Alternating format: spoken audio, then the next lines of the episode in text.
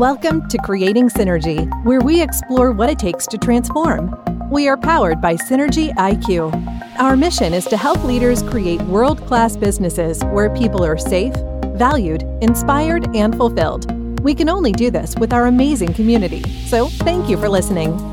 Hey there, Synergizers, and welcome back to another episode of the Creating Synergy podcast. My name is Daniel Franco, and today we have the wonderful Georgie Harman on the show. Georgie is the CEO of Beyond Blue and is known for her decisive and personal leadership style and her track record for delivering complex reforms. She has significant experience in policy development, service delivery, and change management across the community, public, and private sectors. Appointed CEO of Beyond Blue in May 2014, Georgie has diversified the organisation's activities and led significant growth in service innovation, suicide prevention, and digital offerings in response to the community need. Previously, she was the Deputy CEO of the National Mental Health Commission, and for six years prior to that, served as a senior executive at the Commonwealth Department of Health, where she had the national responsibility for mental health, suicide prevention, substance misuse, cancer, and chronic disease. At the same time, she led the strategy and development of the legislation to introduce plain packaging of tobacco products in Australia, a world first. Georgie has also led national reforms to lift Australia's organ and tissue donation rates and worked in the HIV AIDS sector in Australia and the UK. She's also driven by a determination to do better for people and their families using a community heart and a business head. On today's show, Georgie and I dived into her personal journey into becoming the CEO of Beyond Blue. And she describes how it is the most purposeful job that she's ever had. And she's still continuing on her growth journey even after eight years in the role. We talked about the challenging work that faced the team at the Beyond Blue every day and how a culture of trust and clear communication is key to their success. We talked about managing oneself and setting your own personal boundaries to the different types of frameworks organizations can use to manage the well-being of their people. We also touched on how vulnerability can be used as a superpower, and living as your authentic self is a fundamental pillar in managing your own mental health. We were both so enthralled in the conversation before we knew it. We ran out of time. So, unfortunately, we had to wrap up pretty quickly, but it doesn't take away the quality of the podcast. It was an absolute pleasure talking with Georgie, and I know you're going to absolutely love this chat. If you'd like to check out her profile, then you can check it out at Georgie Harman or LinkedIn, and check out all the links in, uh, that we spoke about on the Beyond Blue website. Feel free to connect with me also, where you can find me at Daniel Franco on LinkedIn. If you'd like to learn more about some of the other amazing leaders that we've had on the Creating Synergy podcast, then be sure to jump on our website at synergyiq.com.au or check us out on the Creating Synergy podcast at all the podcast outlets. Cheers. So, welcome back to the Creating Synergy podcast. My name is Daniel Franco, your host, and today uh, we have the the amazing Georgie Harman, CEO of Beyond Blue, coming on the show. So thank you very much for uh, oh, coming it's a pleasure, today. Daniel. It's lovely to see you. So, I'm going to kick off firstly by just saying thank you for all the amazing work that you and the team are doing at Beyond Blue and and you know especially over the past couple of years it's been a pretty tormenting time for all. Um, so the support and and everything that you and the team are doing you know kudos to you and, and thank you very much. And, and secondly i'm just going to preface the start of, at the start of this conversation that we're about to have that the topic of mental health is so big right? We're not, and it's so unique to every individual that we we could not possibly in this next hour, and hour and a half, navigate a way through all the nooks and crevices of of what we would probably like to talk about. But I feel like we're going to have such a great conversation. So it, just it'll go where it mm. goes today. So very excited, and so thank you oh, look, for coming. It's a pleasure. And look, let me go back to that first statement. Look, it, it's lovely to be thanked, um, but but I think you know uh, I run an organisation. I get paid to run that organisation. It is a yeah. it is a job, but it's also more than a job, um, and I think that's the same for many of my staff. In fact, I know that's the case for most of my staff, if not all of them. Um, but I also need to say thank you to the community because a lot of what we do at Beyond Blue is entirely dependent on the community trusting us, um, whether that's mm. because they want to support us um, through giving us donations or giving us their time or or promoting what we do or you know encouraging their loved ones or their work colleagues to kind of contact us or indeed turning to us themselves. And a lot of what we do has is built entirely off the backs of community um, and if we don't have the community's trust um, and support then we actually can't do what we do. So thank you to everybody who's a part of that. Well i mean look, ninety percent of Australians know about mm. Beyond Blue, right? I think that's the statistic that I've read somewhere. In you know, thirteen million people reach out to you every year, or reach out to the company every year, it, and it's often the first place that people go to when they mm. are struggling. So, I mean, just having that in place is is an amazing effort, and and something that you do need to be thanked for. And and I, I understand that you you know playing that back to the community, but it's something that you should very you should all very be, uh, be very proud of in, in the work that you are doing. So before we jump into the the Beyond Blue story and everything that you guys are doing in mental health, I just I want to learn a little bit more about Georgie Harman. So who is Georgie? Tell us tell us about your journey. I know you know you're CEO of Beyond Blue, Deputy CEO of uh, the National Mental Health Commission. You know University of Cambridge that you went to. Like, you've got a really great yeah, background. Sounds pretty let's, impressive. Let's it? it's uh, a bit of a head wobble I see going on over there. tell it, tell us a little bit about your story um, and how you got to where you are. Today. Yeah, look, it's a, it's been an interesting uh, journey. It's it's something that um, quite genuinely I, I am surprised, delightfully surprised. Um, when I hear, you know, all of these credentials and appointments and experiences played back to me. Um, and I don't mm. say that to be cute about it. I, I, genuinely am surprised at the fact that I'm a CEO. How, How did, did, I get, get here? Exactly, because I'm, you know, I'm from a very um, normal, you know, ordinary family, um, full of extraordinary yeah. people. But you know, I was the first in my family to go to university. I uh, had a very happy and um, and you know uh, a, a, a, a childhood that was really formed with love and routine. Not some hardship as well. I've had quite a bit of hardship, but um, you know, I've got a glorious family, um, and I was born in the UK. I grew up in Singapore. Uh, we went back to the UK when I was in high school. Um, I left the UK as soon as I possibly could and became an Australian citizen um, some decades ago. So I've been in Australia for about 25 years. And look, my career has been all over the place. I, I studied history and history of art at uni. I didn't really know what I wanted to be. I nearly became a lawyer. Um, I ended up working in HIV/AIDS at the start of my career. Um, fell in love with an Aussie, came out to Australia 25 years ago now, I think, um, and ended up being the CEO of a small um, HIV NGO in, in New South Wales at the age of sort of late 20s. No idea really what I was doing have cut my. T- I mean, do yeah, we ever yeah, exactly, have any idea? Exactly. so, so, and from there, you know, had a series. I've, I've worked for myself. I, I, had my own consultancy for a while. I've worked in the uh, in governments, both in the Northern Territory and in Canberra for the federal government. Um, so I'm a recovering public servant, um, not a natural public servant. Um, so, and then I ended up uh, helping set up the National Mental Health Commission. As you said, I was appointed as deputy CEO and about eight years ago, I was appointed as the CEO of Beyond Blue.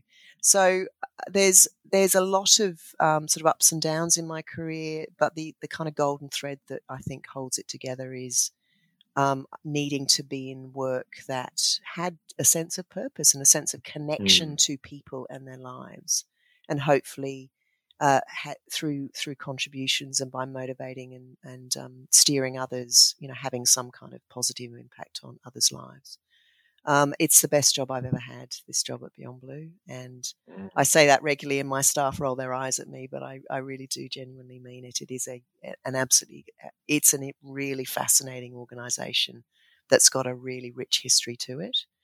Um, and it's an absolute honour to be involved and, and you know, indeed lead an organisation um, like Beyond Blue. Yeah, look, look it's it's um, an area that that we work with a lot of as you know we're, we're a consulting firm working with with clients helping them through their culture and, and, and helping them connect to that purpose. I mean, Beyond Blue is has that has that in spades from a purpose point of view. I, I do want to ask though, and this is something that has been it's it's been playing on my mind uh, since uh, you agreed to come on the show, and, and I'm going to just give a quick personal background. My wife used to work for Child Protection, mm. so government mm. organisation, um, Child Protection, and it was a depressing mm. job. Like there was really horrible stories that she used to come home with, and and I remember her coming home and saying, "Laura, just I like my bubble. Like. I, I'm really happy within the bubble that I live in. Some of those stories that you're telling me, I don't actually really need to know. And and so I guess is there is there an element that Beyond Blue could be a, a place of work that is tough to work yeah. at, and, and purely from the stories that, and you know, not not depressing place to work, but I mean it in, in its most sincerity. You're doing so much to help the community, but yet you're hearing so many stories of people struggling, and and me being an empath, I would, mm.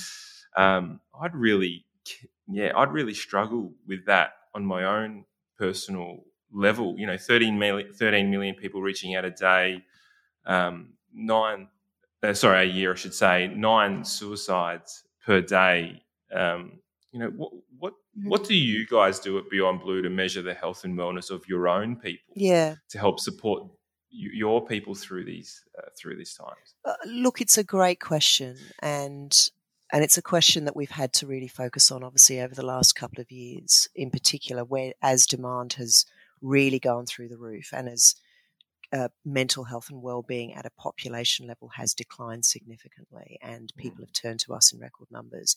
And we've been really disconnected as a team. We've all been working. Most of us are based in Victoria, and most of us have been, you know, working from home for the last mm. most of the last two years. So um, it, it's it's a really great question. Let me come back to though the original premise: Is it a depressing industry to work in? Um, I find uh, my answer to the, that is it's hard, it's tough.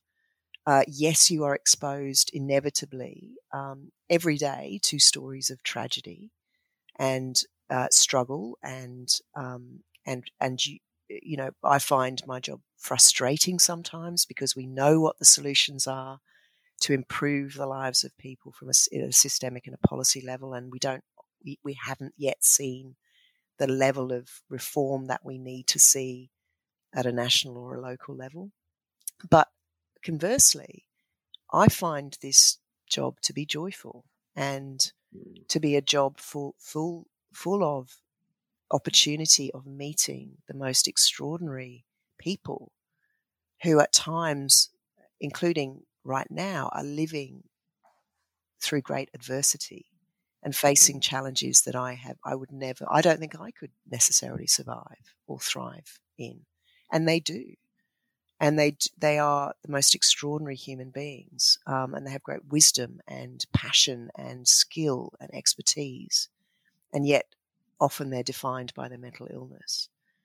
Um, so, so I, I in my job inevitably meet many, many people who have stories of struggle, but also stories of hope and recovery and resilience. And that's where I find the joy in this job.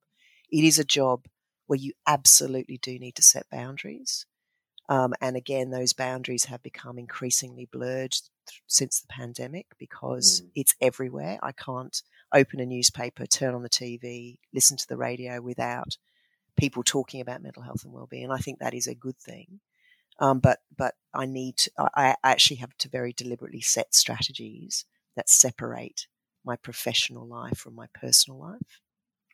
Having said that, though, this is personal to me. I have experienced depression myself. I'm a person who um, is vulnerable to depression, um, and I know what I have to do to keep myself well, and that's a constant.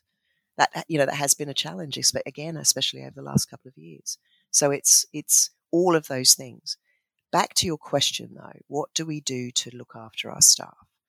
Um, it starts at the top. It starts with me, the board, and the leadership team talking really openly about the kinds of things that I've just said to you that, you know, I struggle myself sometimes. It has been a really tough and punishing time. Um, these are the things that I have uh, I have experienced. These are the strategies that I employ. Boy, I'm having a bad day. How are you guys mm. going? So really being open and very human about telling my story and talking about my experience and setting the tone and culture for the organization where it's absolutely safe to do that. Where people can say to themselves, well, if that's happening to the CEO, then it's actually okay to talk about what's happening to me. Mm. Um, and I can turn to my manager. I can turn to our support services. Um, so it's a cultural piece first and foremost, and it starts with really strong leadership on it. And then, of course, you've got to have the channels of dialogue with staff. You've got to be asking both openly and in an anonymous, structured way how are people going? How are they feeling? Um, how confident are they about disclosing that they may be struggling um, mentally? Um, so we do all of those, you know, uh, the ongoing engagement surveys, and we also have a number of other channels of dialogue and feedback, two-way feedback for staff. Um, and we run a whole bunch of, you know, development programs. So, you know, mental health first aid training, suicide assist training. Um, we've got mental health first aiders on staff. Uh, we've obviously got an EAP and obviously our support services that we offer to the whole community. So it is a cultural piece, and it's also then a policy practice and, and support piece as well. And but a mentally healthy workplace is not a place that actually just has a morning tea and asks, "Are you okay?" once a year, or it's not about fruit bowls and yoga. It's about good job design. It's about culture. It's about leadership. It's about anti stigma. It's about absolutely no tolerance for discrimination, harassment, and bullying. It's about um, empowering your staff. Uh, and it's obviously then about good policy and, and having those support structures as well. Whew, there's a, there's a lot in that that I, I reckon about ten thousand different questions just popped out of my head. I want to go back to the start where you mentioned boundaries mm. um, and setting clear boundaries, especially for yourself. And, and a, a, big portion of our listener base is at the is at the C-suite level, is at the senior leader level, who have people working, have staff working under under their under their leadership. I also want to touch on the fact that you mentioned purpose early. So having a purpose and a clear purpose is something that'll keep you getting up out of bed every day, mm. right? We we know that to be true. How do you set boundaries when you're so connected to the work that you're doing? Mm. Like, and that's something I think I, I struggle with. I, I love what I do mm. To the point where I bite off more than I can chew. Mm. And and I know that's not only me. I know that's a lot of people in the same boat. Uh, so, how do you go about setting your own personal boundaries? Mm. Um, yeah, it's look, I'm a work in progress. I think, you know, yes. sometimes I don't take my own medicine and I have to, you know, really watch myself and, and know the signs and, si- and signals that I'm starting to wobble a bit and starting to kind mm. of burn out a bit. Um, so, you know, it starts with really simple strategies for me. Um, it starts with, you know, I've got, so you can't see this because it's a podcast, but I've got a, a, a Beyond Blue, the oh, Beyond yeah. Blue badge. So it's our logo and it's on a little metal pin and I wear it every day. Um, when I, and especially during the pandemic when we were working from home and there were no boundaries between work and, and home, obviously. Mm. Uh, and I was working very long hours. Um, I had this, I used this as a device, and I, I, used to get up in the morning, and when I put my pin on, I was on. I was that was work.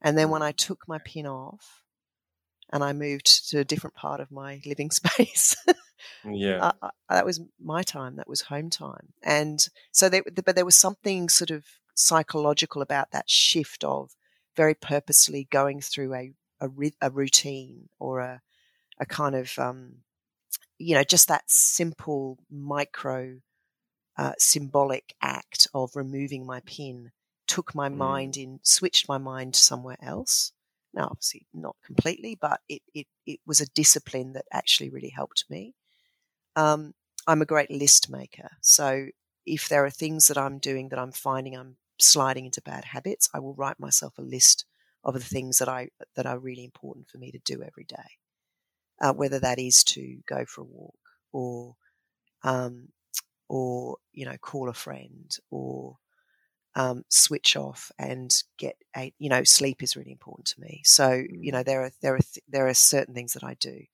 Um, for me, uh, I inevitably you know do work hard, and I think that's that's the, the life of any CEO or C-suite person. Um, mm. But it is actually about making sure that you do carve out time in your life for others who actually mean something to you and who hold you up and who make you laugh and mm. who love you um, and can tell you to shut up and stop talking about it.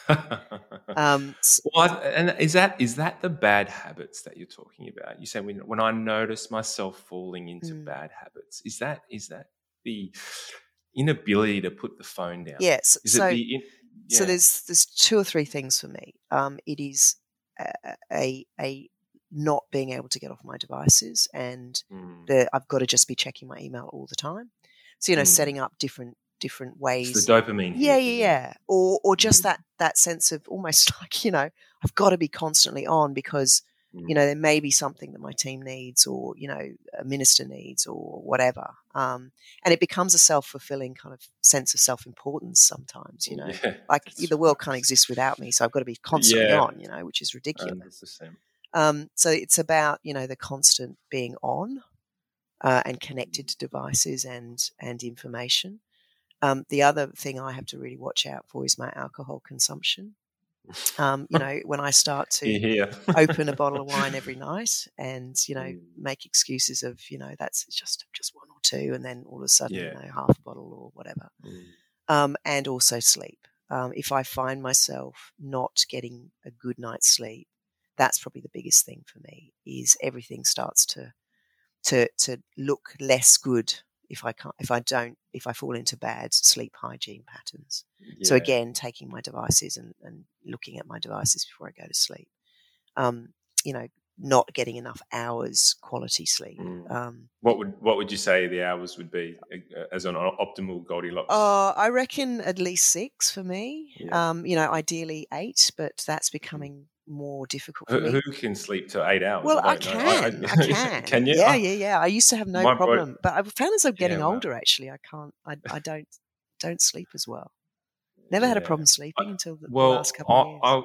something sort of sparked in my head as you uh, you said. I, I like to have a couple of wines, but then I also like to sleep. Now I know. Um, for a fact that alcohol actually disrupts mm. the quality of sleep. Terrible. So it's almost again a counterproductive in that right but we often think that i'll have a few you know a few wines or a few scotches just to calm me so i can go to sleep but in, in fact it actually does the opposite it does so. entirely the opposite it's a very yeah. bad sleep aid it will help you to go to sleep potentially quickly but um, yeah it, it causes really interrupted sleep mm. really bad for sleep yeah so moving back up the rabbit hole to the pin, I, li- I really like the uh, the clear delineation when moving into what is home life in removing the, the pin that's you know the, the beyond blue pin. I, I've actually heard. I think I even read it in.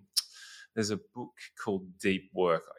Correct me if I'm wrong if it's not in that book, but it was about actually saying, I'm starting work now. Mm. Like you say it out loud. And as you log off, you turn your computer off you shut the laptop down and you say, I'm finishing work now.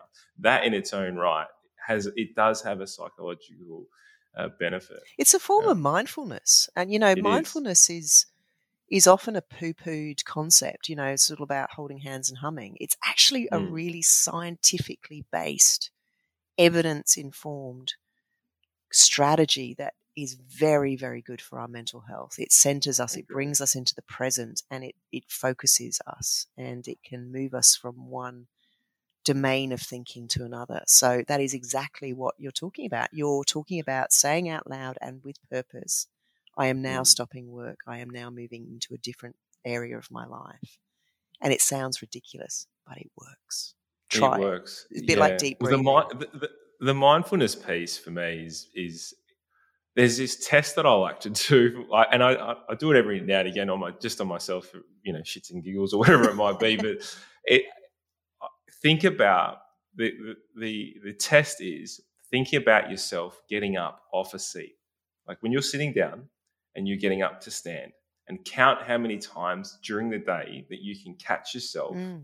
In that moment getting up off a seat into standing and count how many times. I guarantee you, you will not get more than three times a day. That's guarantee. I want to try that. You, yeah, you just and and so it just it's a it's a way of capturing yourself and trying to be mindful and bringing yourself back. But all, I can guarantee you'll forget about it and you you just get into the moment and and walk off. Anyway, do, do we're know, digressing. So there's another thing that I think again, like when we're on this topic of these small acts that actually people don't think about in terms of their own self care that are actually really effective. The other one is deep breathing.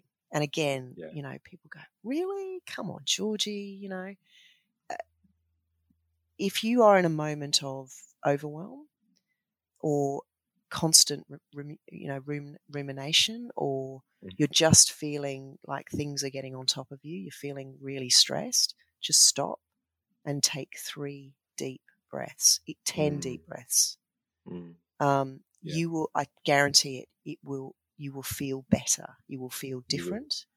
And you, you then can reset and move on to, you will think more clearly. Um, oh. It's also really good physiologically as well. So you is. know these little well, techniques. It's, it's, a micro. It's micro meditation. That's almost, exactly right. Yeah. And again, I think when people think about you know people struggling with mental health challenges, it's about psychologists, medication, therapy. There are things that we can all do every day alongside those things if that's what we need that actually can really maintain our mental health, protect our mental health, aid recovery, slow us down, bring us into the present, um, you know, calm our minds, uh, which are incredibly effective. Mm. Do you know it? It's funny that you say that because there is there's something that I do quite often, and it, it um, and it is almost like you know when when someone says oh you know my computer's not working it's really slow switch it off and switch it on again. There's this something that i do i close my eyes and that as part of that breathing technique. But i feel like i've actually got this little bit of a reset button mm. in my own head. You can really concentrate on just trying to clear your brain for 30 seconds. Mm. And as a way of reset and it does it absolutely does wonders yeah it does wonders and and i actually it's something that i do as I arrive home from work, um, uh, and then I, before I get out the car, mm. um, you know, as almost as a way of resetting and okay, I'm resetting into into home life. So um, yeah, so so many. Or you, you, go for a run when you get home. Exactly. Is something else that I do. Yeah, and just almost use that as a circuit breaker between um, moving on to the next project or the next uh, part of your life or whatever it might be. Yeah, and and actually having you mention exercise, and that's the other strategy that is really important to me and that works really mm. well for me is just, you know, I, I exercise, I go to the gym, um, got a personal trainer, and but even if it's just moving your body in a really gentle way, you know, walking around oh. the park, around the streets, whatever, doing a few you know push ups on the balcony. Um, that can really help as well. And the other technique that I use is um, you know it's about that sort of separation of you know work and and play. Um, quite often when I go out, you know, we have this terrible thing that we do in social situations. Oh, you know, what's your name? What do you do? You know, yeah. that's the second question we ask. Um, and you know, I kind of go, oh, I work for Beyond Blue. And the moment yeah. I say that, people go, "Oh, Beyond Blue, such a great organisation," which is lovely.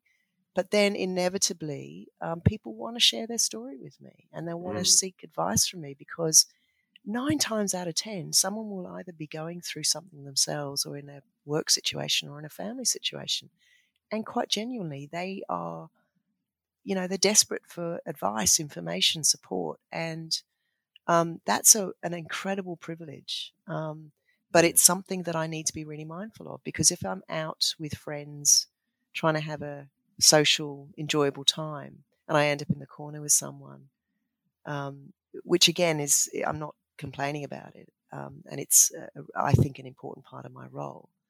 Um, sometimes my friends say to me, Georgie, can you be Georgie the accountant tonight? Yeah. Um, and sometimes I do that.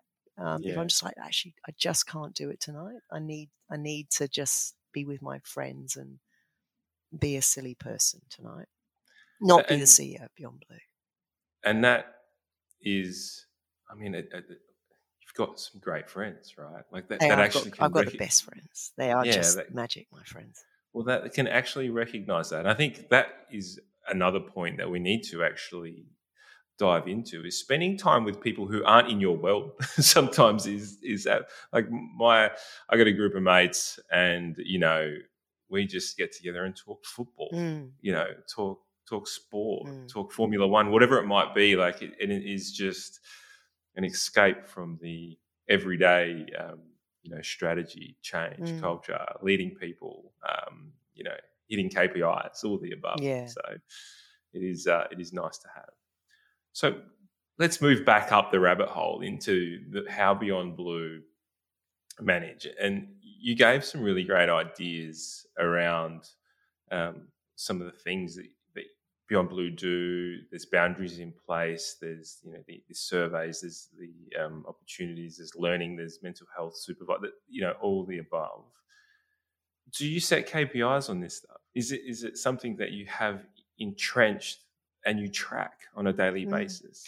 No, And- no, it's not actually, and it's I I think I think um, I mean we do in a macro sense, in the sense of you know the the cultural scores, you know, um, Yeah. and we we measure things like um, we started to measure things like you know how willing are staff to disclose, how confident are they to disclose that they have got a mental health challenge or a struggle or a diagnosis.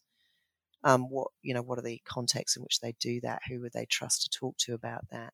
So I think that's a really good barometer of this stuff. Um, it's it's not a, a prevalence indicator. I think people in workplaces are fixated on measuring prevalence of mental health um, issues amongst their workplace. And my question is why? Hmm. A prevalence is a lag indicator. It's a pretty meaningless indicator. Yeah. Um, I can guarantee you that at least one in five of your workforce will, if they're being honest and feel comfortable disclosing that, will be ticking that box because that's Mm. what we experience in the general working population. One in five of us, uh, working Australians, will experience um, a mental health challenge in any given year. Um, so, unless so, what's the point of measuring prevalence? What are you going to do with that?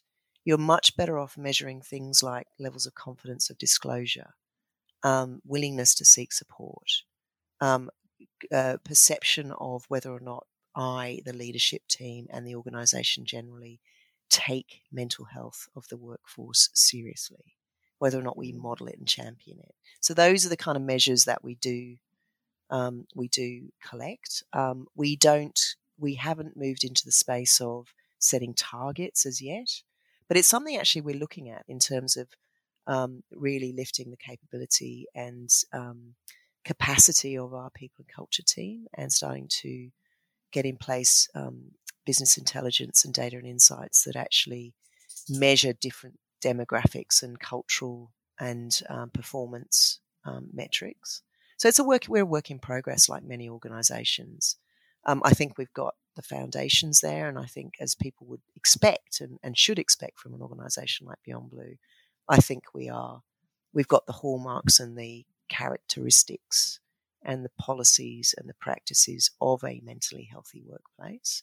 Mm. We don't get it right 100% of the time, um, but you know we we practice. Um, we we follow best practice when it comes to things like this. Do we measure it and report on it routinely? No, we don't actually. Um, but it's Yeah. something that my board and I are in active conversation about. We've actually started ESG reporting for the first time in our annual report, where we're starting done. to report on this kind of stuff. We don't have to as a not for profit. We're not uh, No, required to, but- but, we've decided to hold ourselves to a whole, higher standard. Absolutely. Yeah. Amazing. Is there any um, is there any frameworks that you have seen that workplaces have used that you've you've thought to yourself, actually that that's something that could really work? Yeah, absolutely. So uh, there are a whole bunch of frameworks out there that are incredibly evidence based that are broadly saying the same thing with slightly different methodologies or metrics. Um, you know, everybody's got their own framework, right? Um, Mm. uh, but they're they're all loosely based on you know what do you do to prevent what do you do to intervene early, and how do you support? So the prevention, intervention, support um, parameters. Um, the National Mental Health Commission uh, has got a very good document that it's published last year. Um, I think it's called something like the National Mental Health uh, Work Framework. Um, uh, so, so that's available on the Commission's website. Um, Safe Work Australia have some really good materials. Mm-hmm. Um, uh, the Beyond Blue has a, a website called Heads Up, mm-hmm. um, which also has a framework as well. Um, so all of these are free resources. If you want to start on Beyond Blue's Heads Up website, that's headsup.org.au. Um, there is we'll put it in the show a, fra- yeah, a framework that, uh, that's designed for all business, but also is adaptable for small business, which is really important. Well, that was going to be a, a follow up question to this, but keep keep going. Yeah. yeah. So so you know, a small business owner, you know, I, can't, I just can't imagine how they survive this stuff. You know, they don't have an HR department; it's them. Um, hmm. the business is their superannuation fund. Hmm. Um, they've they've lived through the most tumultuous time, and the hmm. uncertainty of the future for many small businesses is just profound. Um, and we know that uh, these are people who are very stoic and they quite often struggle in silence and they feel deeply the responsibility of employing others. And they employ their friends and their family and it's personal right? Um, and the, their mental health really suffers. Um, and they're the small business sector as you well know is that employs more australians than any other size of mm. business. So uh, this is a this is a sector that we need to really focus on, um, and thankfully we are. Um, we've got not just in the Heads Up website a whole bunch of assets, free training, um, and resources for small business, but that's been designed for biz, small business with small business owners. Um, we've actually been funded by the federal government um, until the end of the year to continue a, a low intensity service called New Access for small business owners and that is a completely free service that works one on one with a small business owner, um, and is a, is a it's a six week or a six session treatment program uh, where you're assigned a coach, um, and that coach works with you to identify what the issues are for you um, and what's mm. driving them, and then through very evidence based cognitive behavioral therapy um, uh, teaches you and empowers you to deal with those problems and those struggles. And what we do is we actually measure clinically validated um, well-being and mental health improvement measures at every single point of contact between the person and their coach. And guess what? Seven out of 10 small business owners are recovering. They're entering the program actually quite unwell with quite severe symptoms and they are leaving the program not just with a whole bunch of strategies in their toolkit that they've got for life that are very practical and very eh, contextual to their working environment. Clinically, they are recovered. Um, and so we're really proud of that program. Um, so if people are interested, so, so, can you yeah can you just repeat the uh, yeah the... it's called New Access for Small Business Owners, and yeah, if you just Google that, um, it's completely free. Um, it's delivered entirely uh, by telehealth, um, so it's very accessible.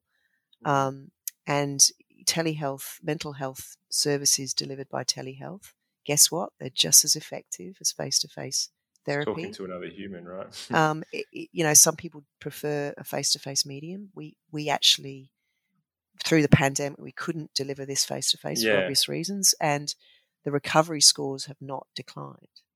So right. it's phone. It can be done through a platform, you know, a, a online platform, Zoom, or, Zoom or, yeah. or, it can be done over the phone. Um, yeah, it, it's extended hours, so we're not. We just don't work in business hours. You have the same coach for the whole treatment program. Um, it's completely free. You don't need a doctor's referral. Um, you don't need a diagnosis. You just give us a bell, and we talk. We we do a clinical assessment and if you're too unwell, if we think you need more specialist support, we step you up into another service. If and if but if you're the right kind of, at the right kind of stage and um, and, and and we think that this is a program that can work for you, you then get assigned a coach and you off you go. So I'm going to ask a little bit about that because um, it's something I feel like, and I'll talk from a personal note. In a, in a recent article that you wrote on the Guardian, you said that we can survive almost anything if we know that it has an end point, mm. right? And, and the struggles seem to stretch limitless, limitlessly into the distance. Struggles that seem to stretch limitlessly into the distance hit harder, and ceases, ceaseless uncertainty can chip away mm. at resilience, right? So I'm a joyful, I, am a joyful person. Am I? You, that, I mean, I didn't do the words any justice, but they are amazing words, and it it is it's it's deep. I mean, that's almost poetry in my head. The as a leader of a small business, I you know we're a team consulting company, twenty odd people strong. Um, there are days where my brain is foggy. Mm. You know, there are days I go home with migraines. I get a lot of pains in the necks and in my neck and shoulders.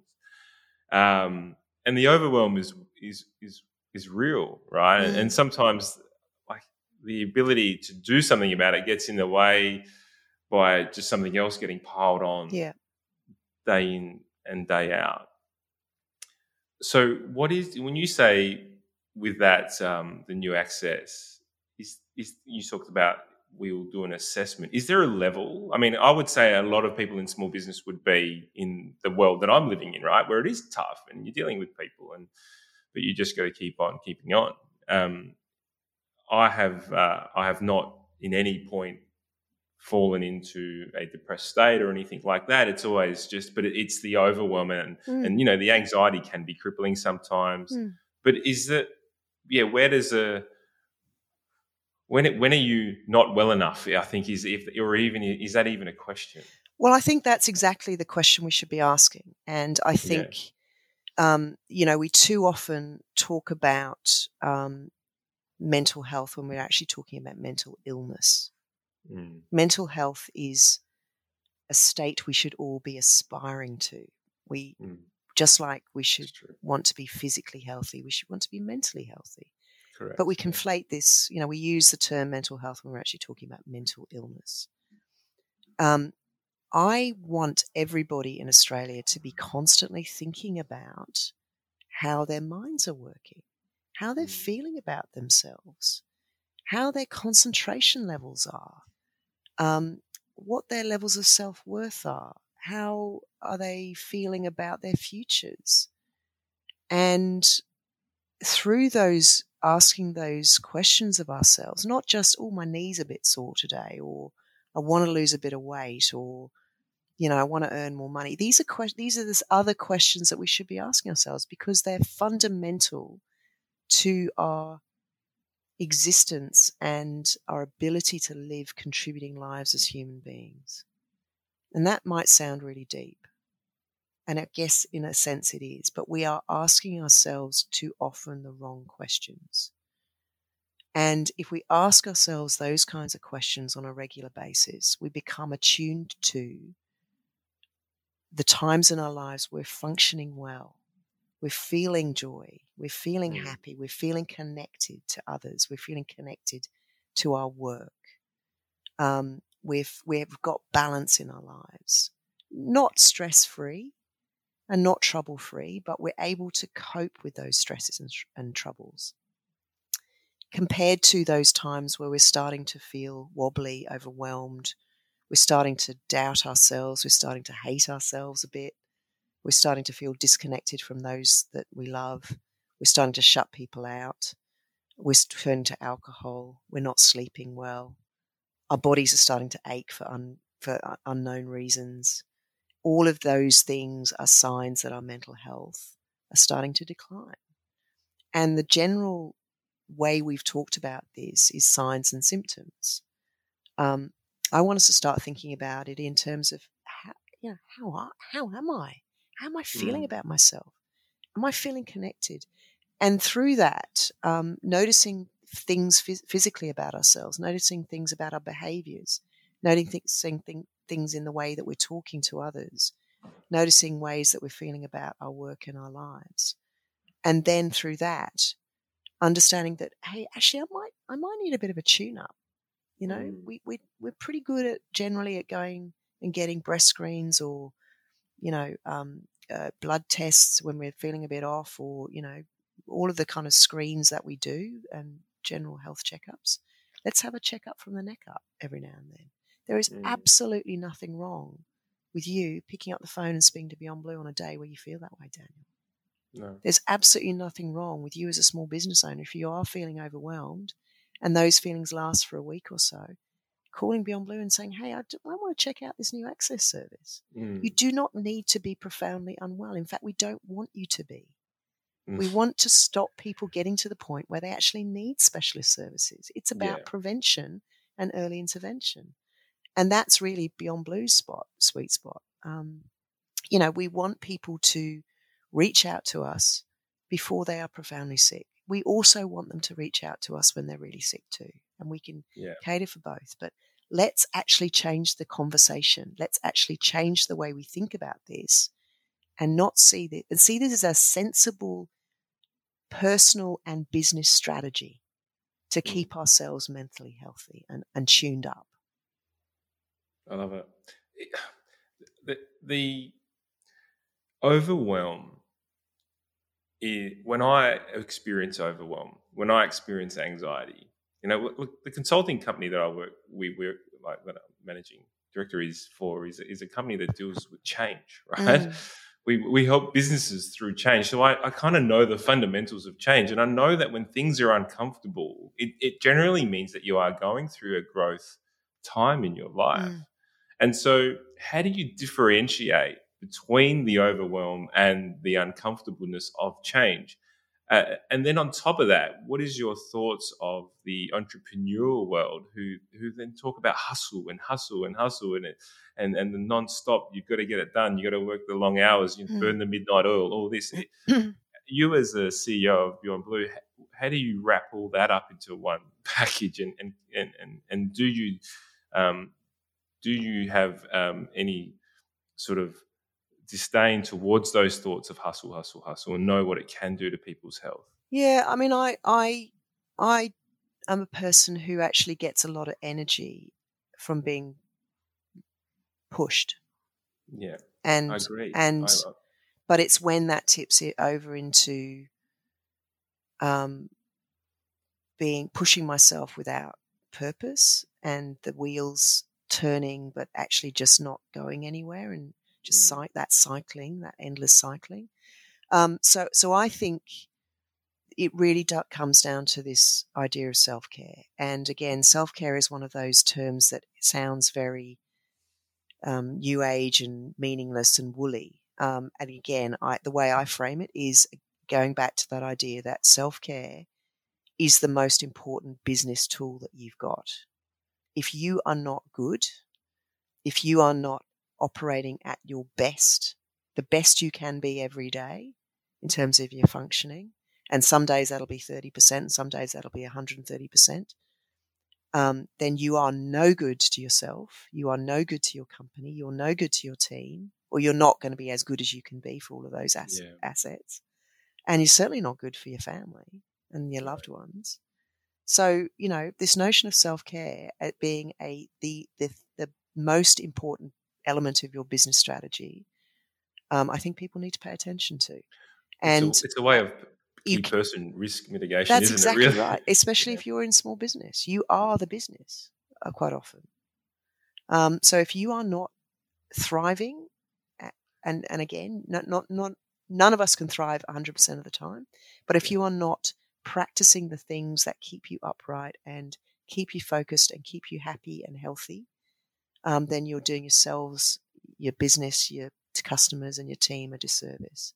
So it's it, and self care is a quite often people feel quite uncomfortable about it because it actually is essentially a selfish act. It's saying my mental health and my well being is the most important thing, and I'm going to prioritize that among uh, over and above anything else. So it, it, if you break it down, you think about it like that, you could think about it as a selfish act, but it is not. It is a very, very important, essential, smart strategy um, that mm. means that you can be at your the best you can be for again your business, your customers, and your team. You've you've been quoted saying vulnerability is your superpower, mm. and I love that. And we're, we're big Brene Brown fans here at creating synergy and synergy IQ, and she's the vulnerability superstar. Mm. Can can you explain to us your thought your thought process when you say vulnerability is your superpower, and mm. and can you be too vulnerable? Mm. Uh, I think I have been practicing this term authentic leadership, which is the you know mm. the latest buzzword and the sort of vulnerable yeah. leadership buzzword. I think I've actually been practicing those things um, without knowing them mm. my whole career because uh, there is I don't know what it is, but I've I've always approached and maybe not right at the start of my career where I was kind of trying to figure out what it was all about and who I was and who I wanted to be.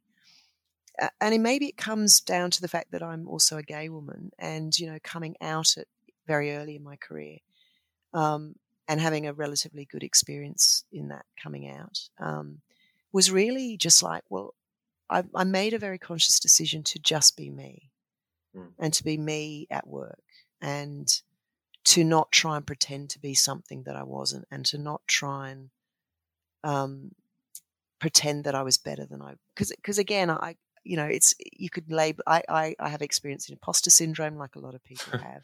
I've experienced lack of confidence and I still do. Um, but to me the way one of the ways that I cope with that is just to say well look what do I think I'm pretty good at? What do people connect with me on? And where where do I get good feedback? And let me work on those things and let me really amplify those and those inevitably were the things that I think are characterized as authentic and vulnerable leadership. Talking mm. really openly about who I am. Yeah. Um, talking really openly about the values that I hold and how I go about thinking and behaving in a workplace. Um, you know, opening up and telling my own story, whether that's about, you know, being a, a member of the LGBTI community or whether that is about my experience of depression. Um, people, far from in in a world where we're often taught that toughing it out is how you get ahead.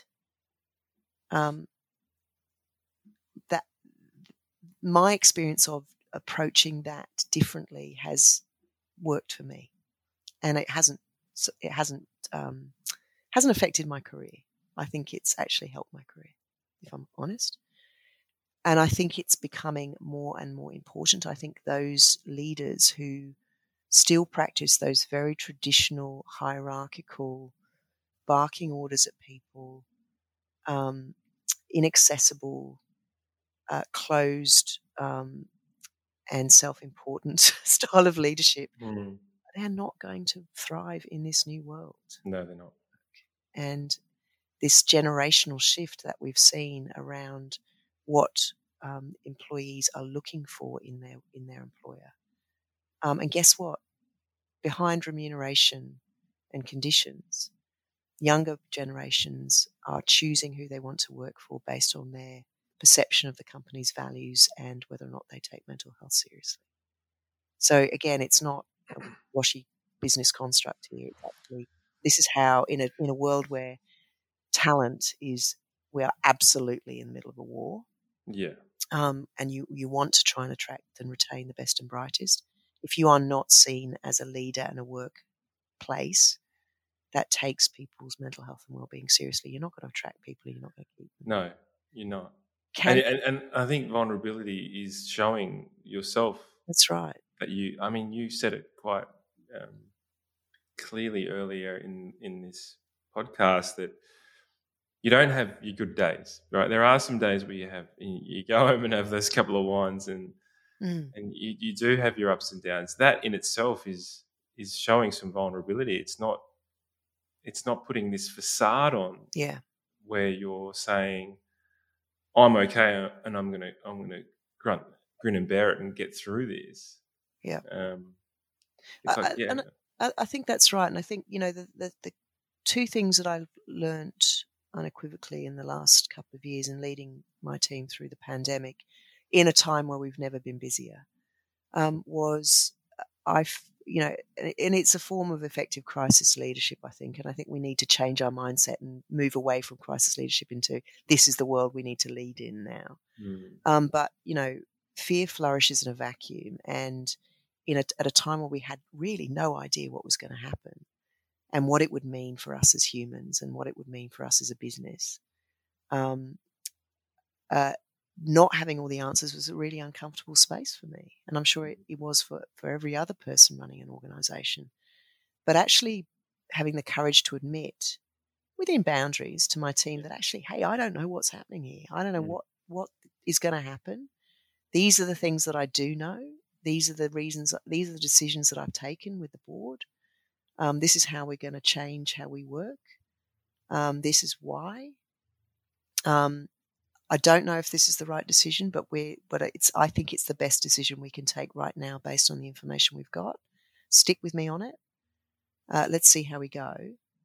Was actually a really effective leadership strategy because people said, I don't expect you to have all the answers. Of course, you can't have all the answers. Mm. I'd love you to have all the answers. I'd love you to be really straight and to give me security and certainty. If you had all the answers, they would question it anyway, right? That's right. Um, but they, they responded really well to that. Um, all, and and that honesty and transparency of I actually don't know. I think this is the right thing for us to do. This is what we're going to do. Stick with me. Um, was really powerful. Um, and and the other thing is, I think that showing of vulnerability personally, when I did have time hard times, far from losing the trust and confidence of my team, the feedback I've got is that they actually find real comfort in that. Mm.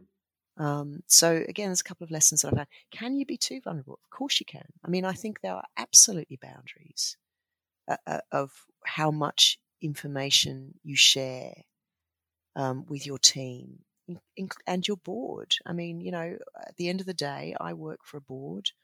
I need them to have confidence in me. Mm. And if I'm turning up to a board meeting and crying, every board meeting. That's a not, bottle of wine. you know, with a bottle of wine, exactly. That's not going to work, right? Um, for anybody. No. So you absolutely do need to navigate and think hard about those parameters and those boundaries. But you know, trust your guts on this and and you know, try something, see if it works. Talk mm. to those that you trust, see how it landed. Um, find your own voice in this. Um, you know, don't stick to a formula. Just and sometimes just take a take a punt, take a risk, open your mouth, see what happens. Yeah.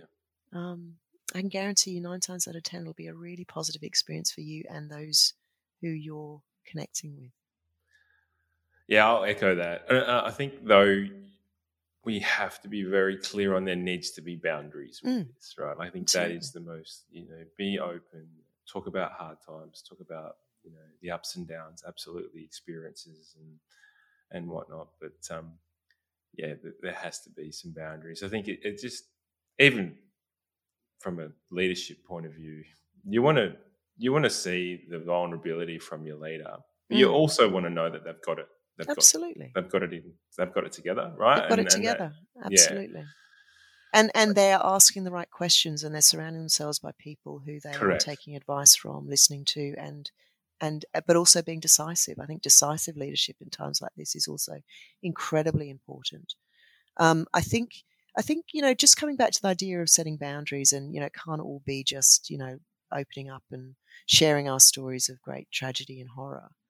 Uh, and vulnerability. Um, you know, Beyond Blue has a speakers program uh, where we got about three or four hundred amazing people who've had their own personal experience of depression, anxiety, suicide, suicide mm. attempts, and thinking and behavior. Um, and we we support them to tell their stories, to share, share their stories with workplaces, with schools, with unis, with um, community groups.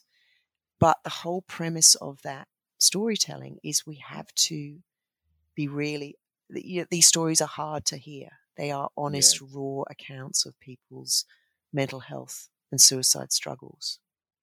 But the whole program is absolutely built around the the the idea that you have to end with hope.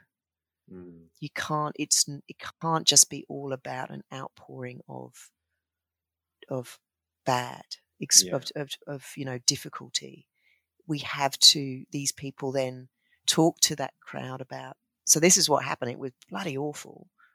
Um, and but this is what I did to stake take the steps towards recovery, got a second and this is how I'm doing now. Mm. And this is why I'm here talking to you because I need you to know that there is a way through this. There is Yeah. hope. There is a life ahead. Um, You can And- hit rock bottom and and and you can come back. Mm. And you often need support to do that. And Beyond Blue and other organisations are a major part of that journey for many of the people. Um, but quite, you know, there were there are always people in that crowd who will then come up to our speakers and say, "Thank you. That's exactly what I needed to hear. I need help." Yeah. Um, so you have to offer hope and a journey and a pathway towards recovery. And that's just as important as a business leader as well. You know, comes back to that, you know, I'm having a really hard time. This is what I'm doing about it. Mm. And this is how I'm leading um, this organization strongly, decisively, and with skill, despite the fact that, you know, it's hard. I mean, and, and I don't want to take this out of context too much, but I mean, isn't that's exactly what the vision of the business is? It's the in the hope that we can achieve this for the community, that we can Mm. achieve this for the world, that we can achieve this for our people. You know, Mm. um, that is that is why working for a purpose is so is so clear. But thank you for Mm. sharing that. I, I, I want to just touch quickly on the uh, the authentic self. It is a buzz. They are. It is a buzzword, right? But but you did also, and like I, I do follow you on Twitter. Um, uh, you on your uh, most recent tweet, you said, you know, living as your authentic, living as your authentic self ha- is a vital pillar to mental health. Mm. And can you elaborate on that point, living as your authentic self, but I'll, but but with the umbrella of the LGBTI community, the First Nations community, the religious and cultural beliefs that come under that, and how Mm. important it is for us in workplaces to understand those areas. Mm. Well, I make it my business to not talk on behalf of groups that I am not part of. Okay.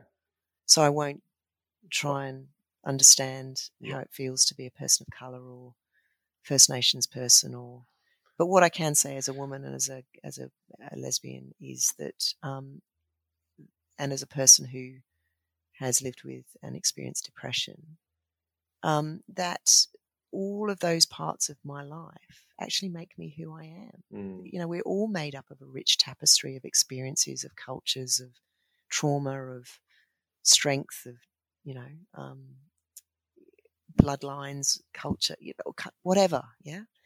And um, if we come to work and we work in an organization where that actually celebrates that Mm. and is interested in that, um, and you know we all know the evidence and research it's it's immutable that um, groupthink is a death knell for business Mhm.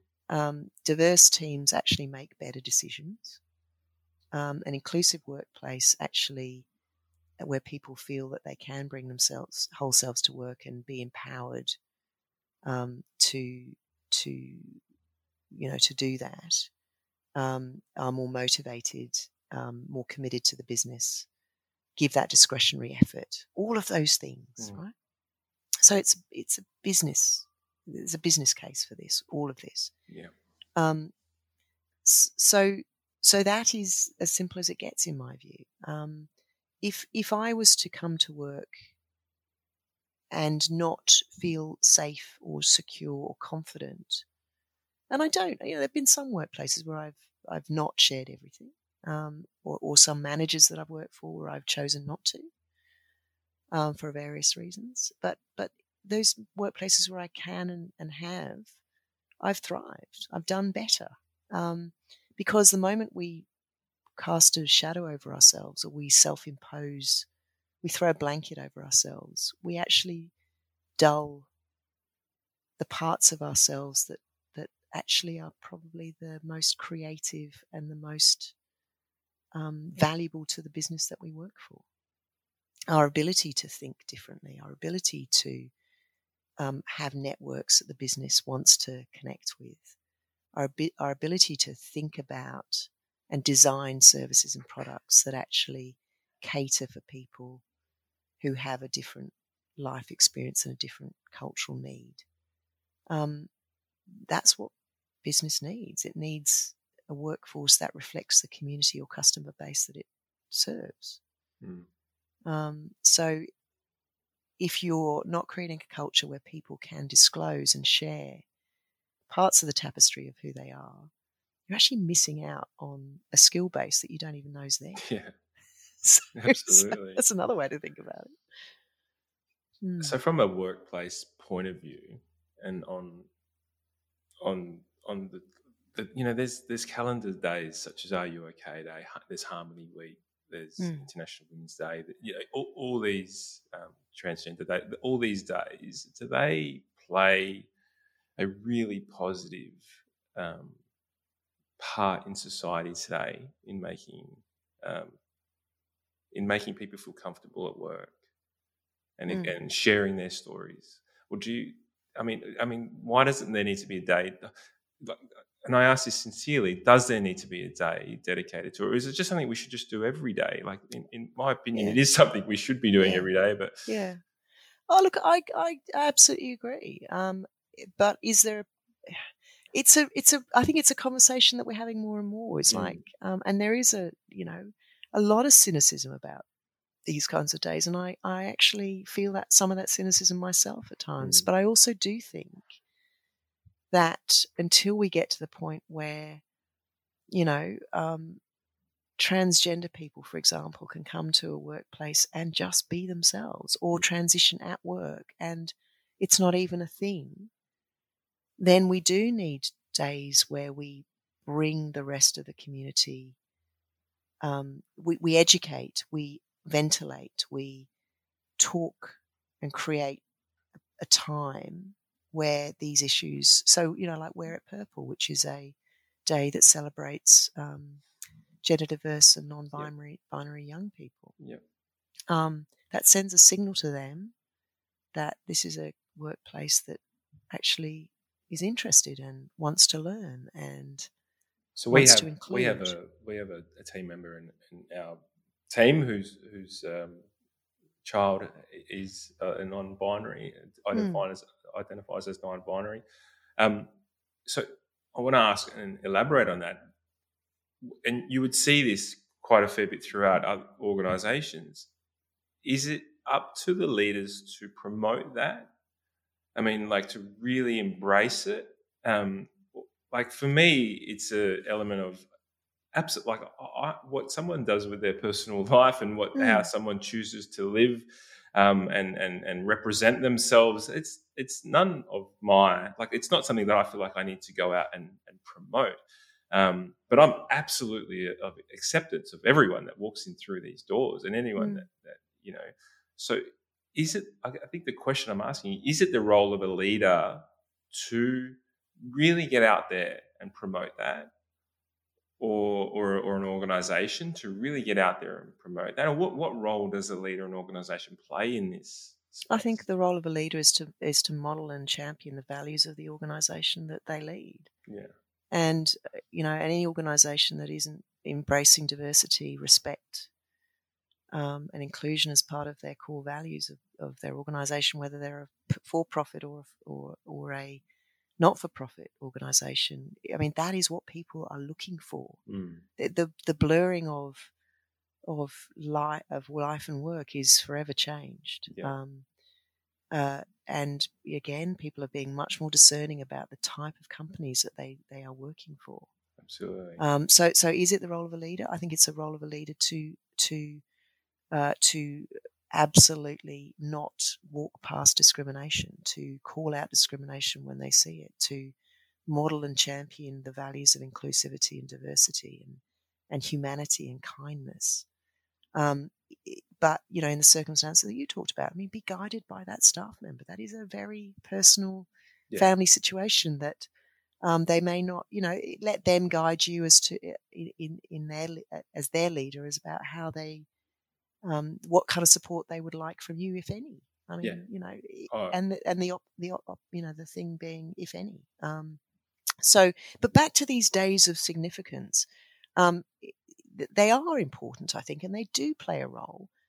But they they are absolutely meaningless if they are literally a morning tea yeah. where we blow up balloons and wear purple. Yeah, it's about what we do every day mm. To continue, um, maybe not you know issue by issue, but actually just as a cultural piece. Again, coming back to those how do we live and breathe the values of diversity, inclusion, and, and humanity um, and respect? Um, uh, so, you know, do you have to have a morning tea and wear a different color every day? I, I think that's pretty meaningless, mm. actually. I think what's much more meaningless is meaningful is when people see in their leaders that they are absolutely legitimate about stuff like this. And when stuff happens that's not good, that leader says that's not okay. Yeah. And that's not who we stand for as an organisation. And this is what we're going to do about it. Um, the standard you walk past is a standard. That's right. Accept. It's one of my that's favorite right. quotes.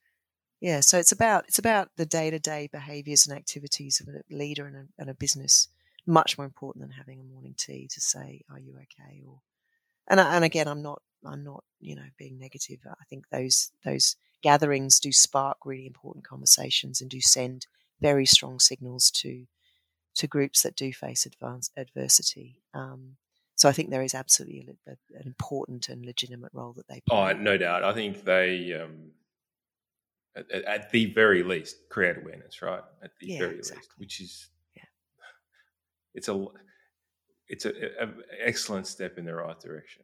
Right. But but from you know awareness is not good enough. Yeah, correct. Awareness is, you know, that's how Beyond Blue started. Beyond Blue was all about raising awareness of mm. depression we did that very successfully. Yeah. But then what? So what? You know, um, awareness needs to lead to behavior change. And acceptance. Um, awareness leads needs to lead to discrimination being eliminated. Mm.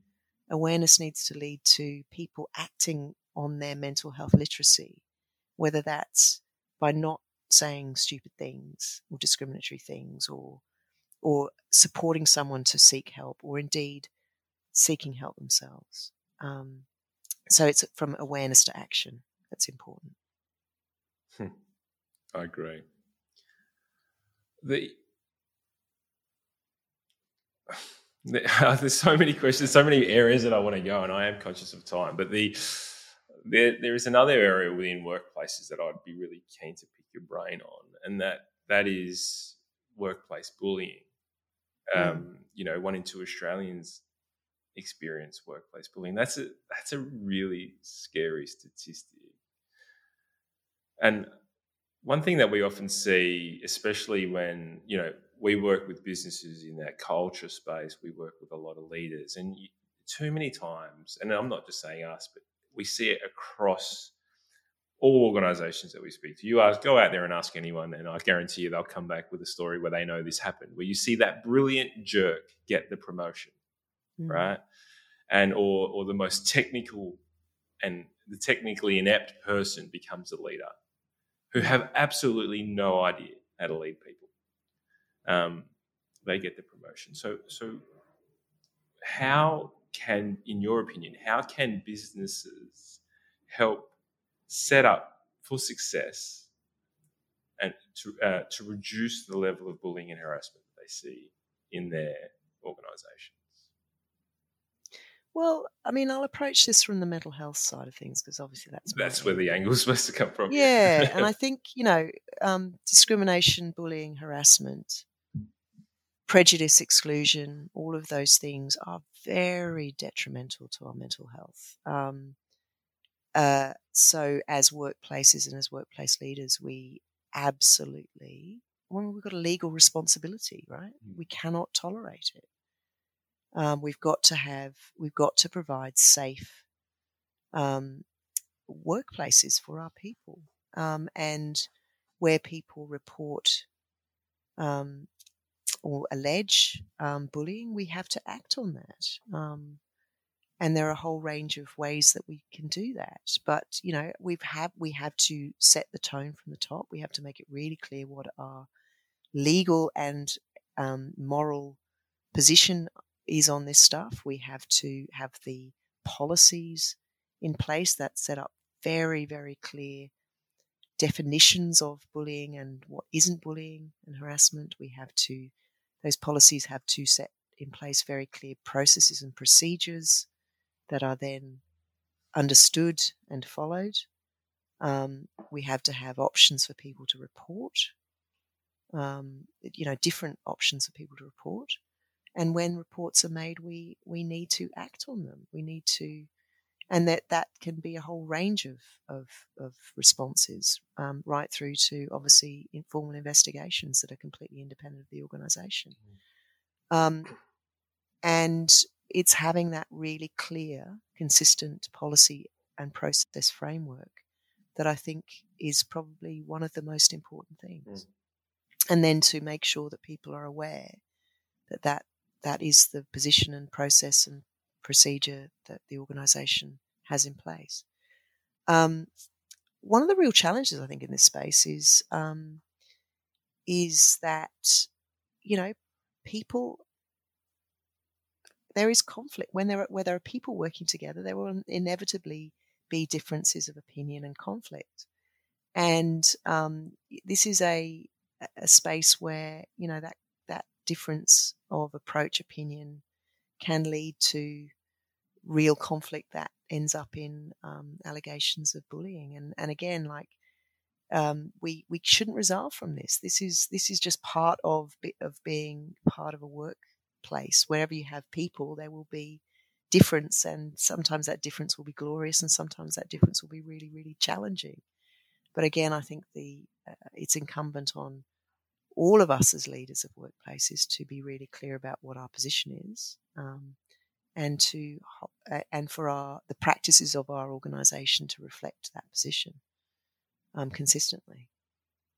Um, and yeah i mean workplace bullying can destroy people's lives and can make them really unwell and can be tragic sometimes. Um, yeah. Do you, do you think but the, but the whole process has got to be fair for everybody. It's got to be fair for both sides. It's got to you know it's got to be a, a, a very clear um, fair process that resolves allegations as quickly and expeditiously and as fairly as possible, based on the facts and the evidence. We can't go through a, a podcast talking about mental health without talking about children. And I, I really I want to ask you a question. Is it is it true that half the mental health issues uh, we have as adults emerge by the time we're 14 years old?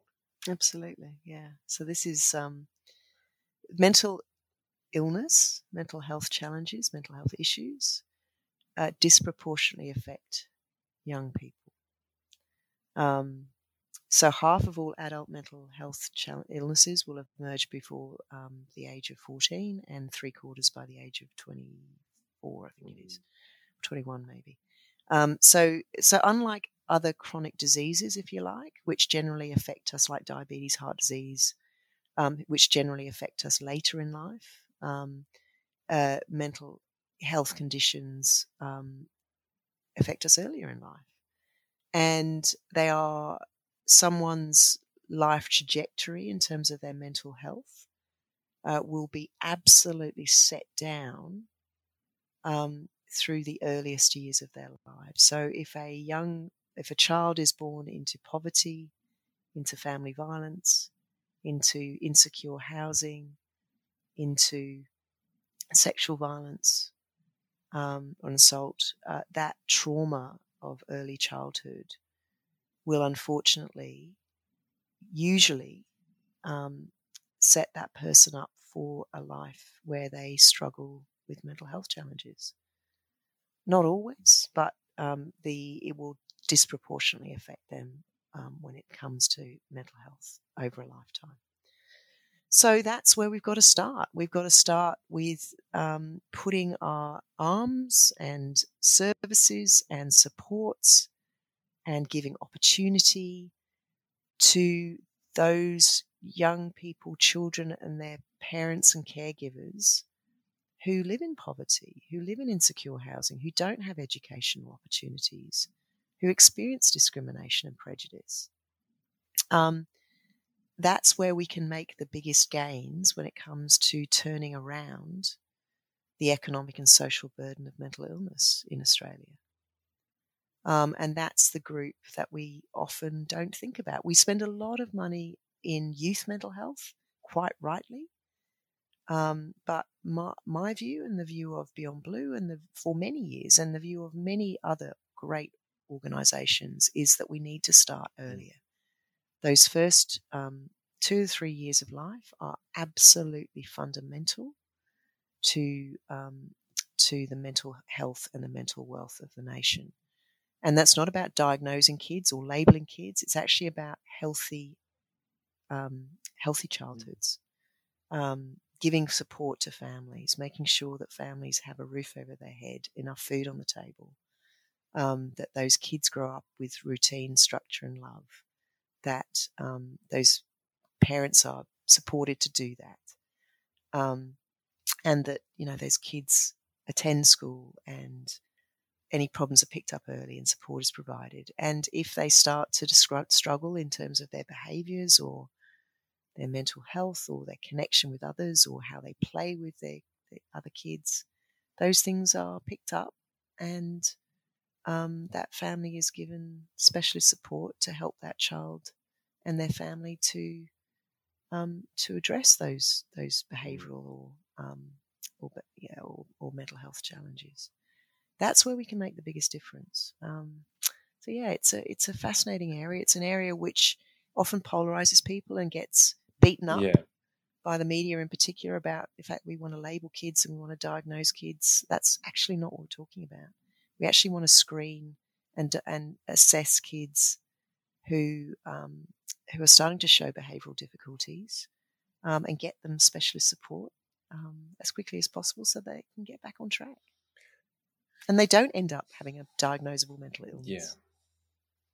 Yeah, absolutely. Is it on another point, which we haven't brought up too much, is there a fear that the past two years with the pandemic and everything that's gone on, that the, the being out of school, all the above, is, is that going to have a detrimental effect on our on the younger generation? Yeah, I think there's a, uh, there's a lot of concern about this, quite rightly, I think, and I think um, you know, there, there's a lot of research that is looking at this right now. Uh, what we know is that all of the factors that do protect kids and young people's mental health have been really challenged um, over the last couple of years. So, again, that routine, that connection with peers, those opportunities to learn how to sit in a classroom and learn together.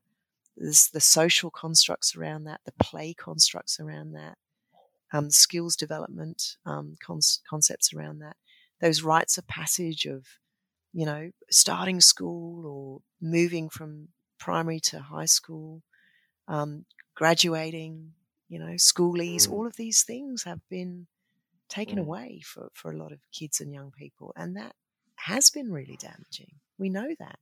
They tell yeah. us.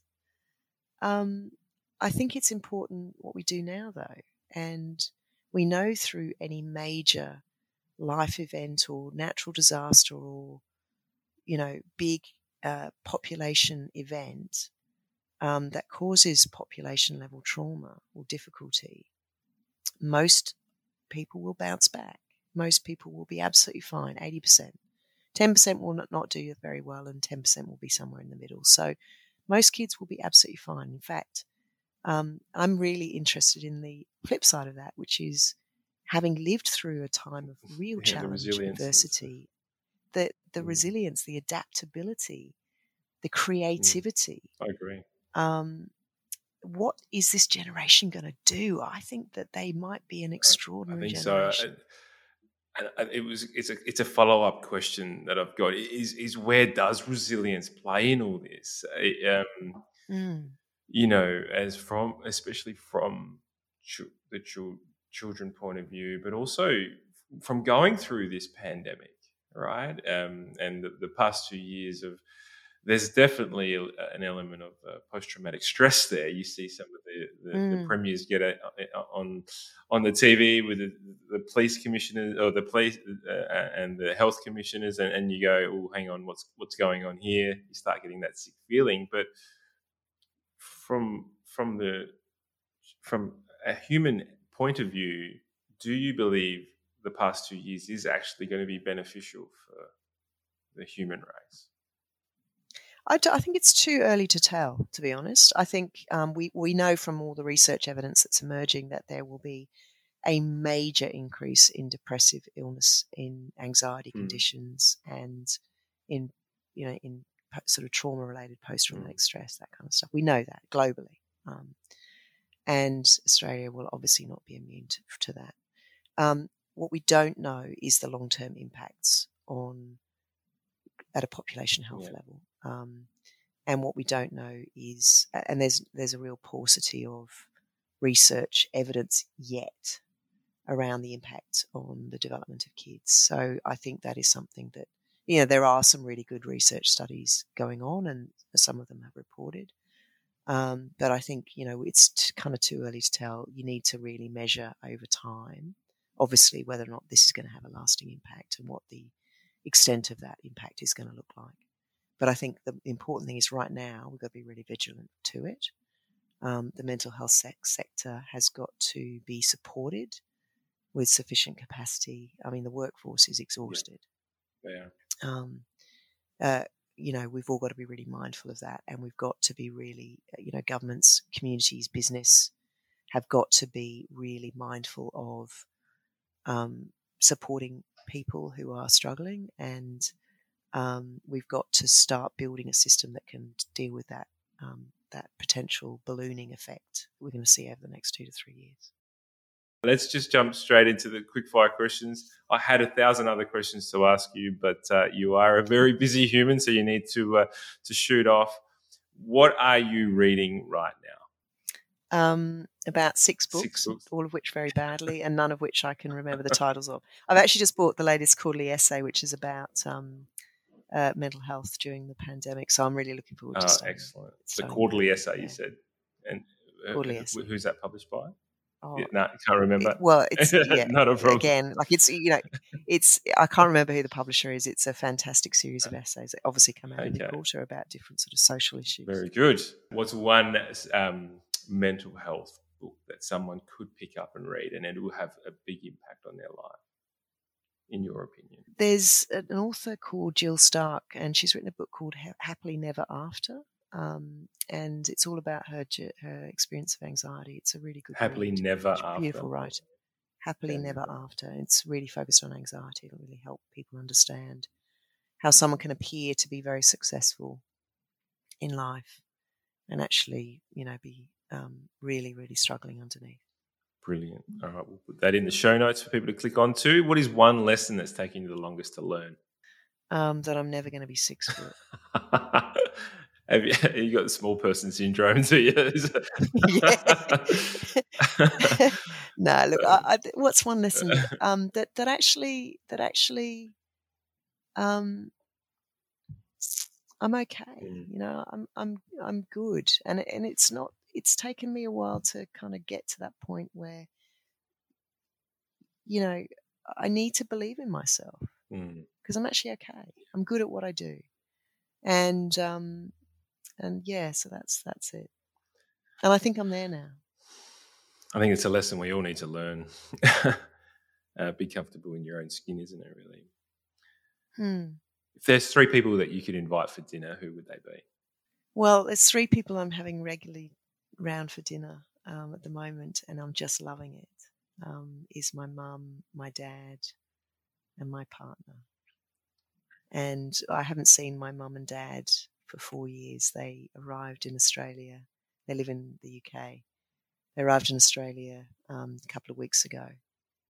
And uh, it's just been delightful reconnecting and getting to know one another again, in a sense, um, and sitting there and just talking a lot and you know eating good food and enjoying one another's company. So that's that's that's those are the three people that I that I want to share meals with right now.